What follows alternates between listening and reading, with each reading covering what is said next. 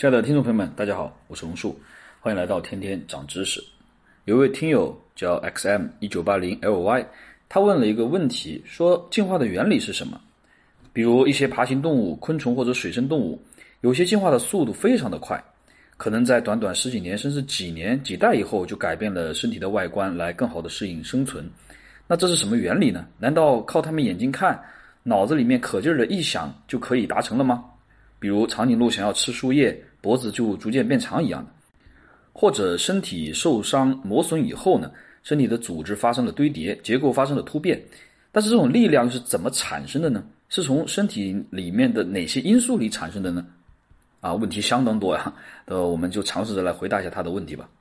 其实这位听友想要知道的是关于进化的一个终极的本质，也就是生物演化的动力到底是什么。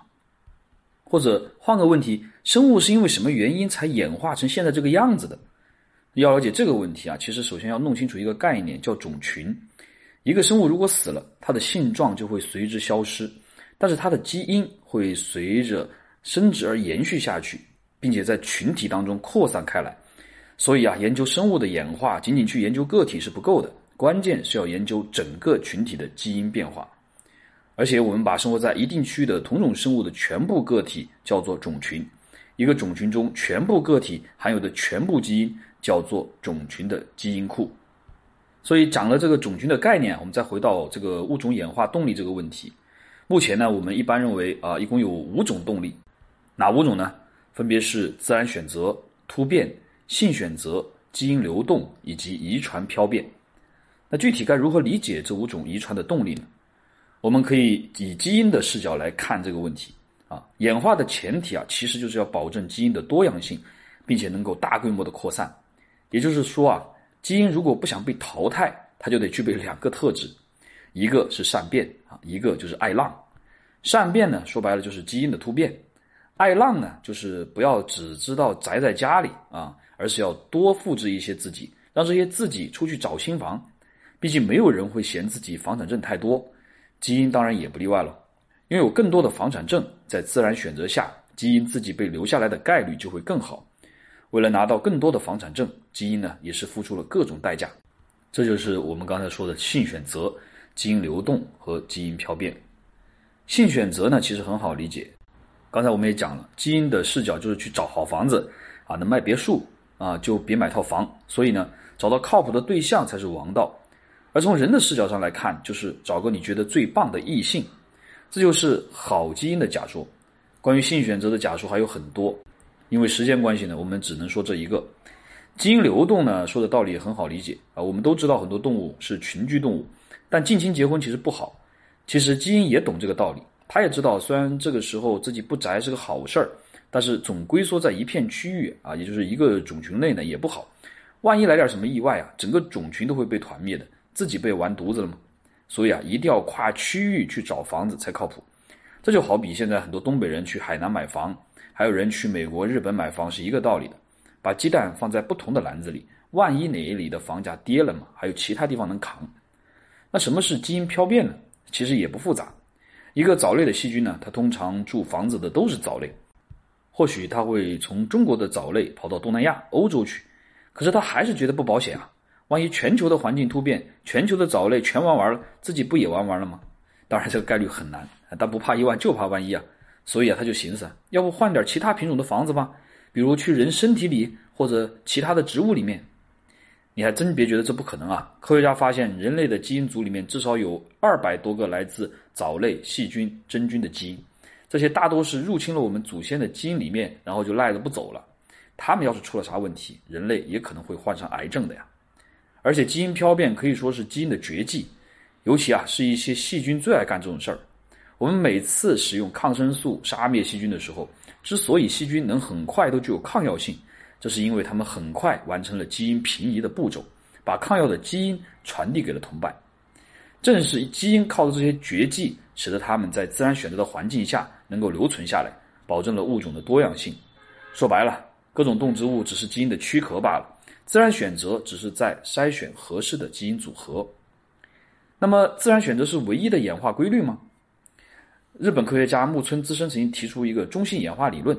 如果你细想一下，其实很多基因啊，在各种浪的时候、各种买房的时候，自然选择对它可能毫无筛选的作用，也就是说，它在自然选择下是可有可无的存在。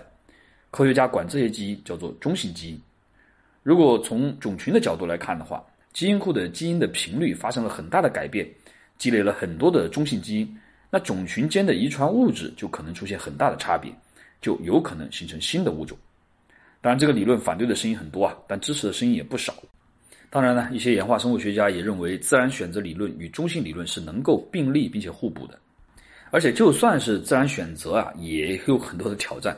薛定谔就在他的著作《生命是什么》中介绍了这么一个有趣的现象。在一块气候、土壤等环境都稳定不变的试验田里面，专门挑出这些麦子中的突变者，就是麦芒最长的和最短的几株，并将它们的麦穗啊分开两组播种。结果观测发现，长麦芒作物的后代和短麦芒作物的后代在平均麦芒长度上几乎没有任何差别，而且在长麦芒作物的后代中，竟然出现了麦芒极短的后代。同样，在短麦芒后代中也出现了长麦芒的个体。这个试验呢，证明了两件事情。第一，生物产生的突变性状并非都是可遗传；第二，环境没有改变的情况下，生物依然有几率发生突变。因此啊，自然选择并非是生物变异的根本原因，只是因为啊，自然环境的变迁淘汰了那些不适应环境的变异体。然而，受限于观测的技术，在当时生物变异的原因依然没有找到答案。直到二十世纪中叶，也就是一九五一年的某一天，在英国伦敦的国王学院医学实验室里。年轻的物理化学家富兰克林端详一张奇怪的照片。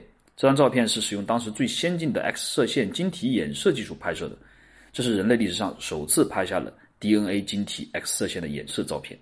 尽管当时的生物学界早已经发现了细胞的有丝分裂，并确定在细胞核内具有某种刻有遗传信息代码的物质 DNA，但人们对于 DNA 的结构和运作方式依然是一片空白。一九五三年二月，两位生物学家沃森和克里克受到了个这个照片的启发，大胆推测了 DNA 的双螺旋结构。人们这才终于了解到，DNA 中的核苷酸中碱基的排列顺序构成了遗传的信息。DNA 的发现啊，是生物学最伟大的成就之一，并由此开启了分子生物学。科学家发现 DNA 的碱基序列并不是绝对的稳态，它会受到物理因素的干扰，比如核辐射呀、紫外线啊等等。被干扰后的碱基序列会失序，从而使 DNA 上的遗传信息被改变，导致新分裂出的细胞产生了截然不同的性状。这就是基因突变的原理。白血病、癌症、核辐射下的新生儿畸形都源于基因突变。然而，这个理论呢依然有不足的地方，它没有能解释非物理原因的突变。因为即使没有核辐射、紫外线等因素的干扰，基因序列依然会出现随机的突变。这个问题已经超出了生物学的范畴。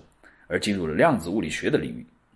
我们都知道那个薛定谔的猫的故事，一只同时处于生和死状态的小动物。这个典故便是量子力学的基本思想。也就是说，当微观到一定程度的事物，它的状态是无法确定的，它拥有各种可能性，而每种可能性都有一定的概率。量子力学的世界啊，和我们看到的宏观世界是不同的。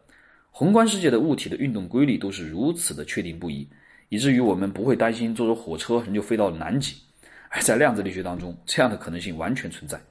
亚原子的位置、速度都是无法精确测量的。这也就意味着，由这些亚原子组成的原子分子的性质是有一定几率随机改变的，是没有规律可循的。一个诡秘的现象是量子跃迁。所谓的量子跃迁，就是微观状态发生跳跃式变化的过程。由于微观粒子的状态啊常常是分立的啊，所以从一个状态到另一个状态的变化呢，也常常是跳跃式的。量子跃迁发生之前的状态称为初态，跃迁发生以后的状态称为末态。比如电子在光的照射下从高能态放出一个光子，而跃迁到低能态就是一种量子跃迁的过程，称为原子的受激辐射。啊，讲了这么多关于量子力学的，大家脑子可能有点晕。不过没有关系，我们只需要知道 DNA 的本质上是一种大分子，它由无数个亚原子构成。一旦足够多的亚原子出现了量子跃迁的话，就可以改变分子的性质。进而改变 DNA 的遗传序列，再进一步产生随机的突变。所以，生物进化的根本原因啊是基因突变，而基因突变的原因是量子的不确定性。这个量子力学的引入啊，会极大的打破人们的惯常思维啊，因为以前我们总觉得进化通常是数百万年尺度上发生的事情啊，但是最近很多的研究都表明啊，以生物的进化过程可以非常的快，快到什么程度啊？我给大家举两个例子。华盛顿州立大学生物科学学院的一个教授叫鲁德曼啊，他有一个关于果蝇的实验，他们研究了大概有十代的果蝇的进化过程，其中每一代果蝇的进化时间不过十几天。具体实验呢，因为比较长，我就不讲了。总之呢，整个实验的过程大约产生了十代的果蝇，种群数量在迅速增长，在实验的高峰期，一个封闭区域内最多有十万只果蝇，所以这个样本还是非常大的。研究人员发现呢，果蝇基因变化的速度啊。就非常出乎意料的快，它的进化时间和适应环境的速度啊，比以前测量的都要快，而且果蝇进化的方向还多次发生变化，基因变化呢随环境条件像钟摆一样来回摆动，你会看到一个特征可能在几周内朝这个方向演化，然后在下个月反转啊，这是非常令人震惊的，这是真正的动态适应和自然选择的场景，自然选择的方向在变，目标也在变，而且变化非常的迅速。还有一个关于意大利壁蜥啊，就是墙壁的壁，蜥蜴的蜥，这是一种肉食蜥蜴啊，也是在美国做的一个实验。一般来说呢，肉食占了这种蜥蜴的百分之九十三以上的这个食谱，但是四十多年过去，素食却成为它们主要的食物，这个就令研究人员很震惊了。因为一般的食物动物想要演化为食草动物是很困难的，而且啊，蜥蜴作为一种爬行动物，想要从啊肉食动物演化成草食动物就更难了。但他们却用了多少年呢？只是四十年，而且连身体结构都改变了。为了能够从植物中获取营养，意大利碧蜥呢产生了一种新的肠道结构——回盲瓣，这使得它可以让食物在体内停留更长的时间。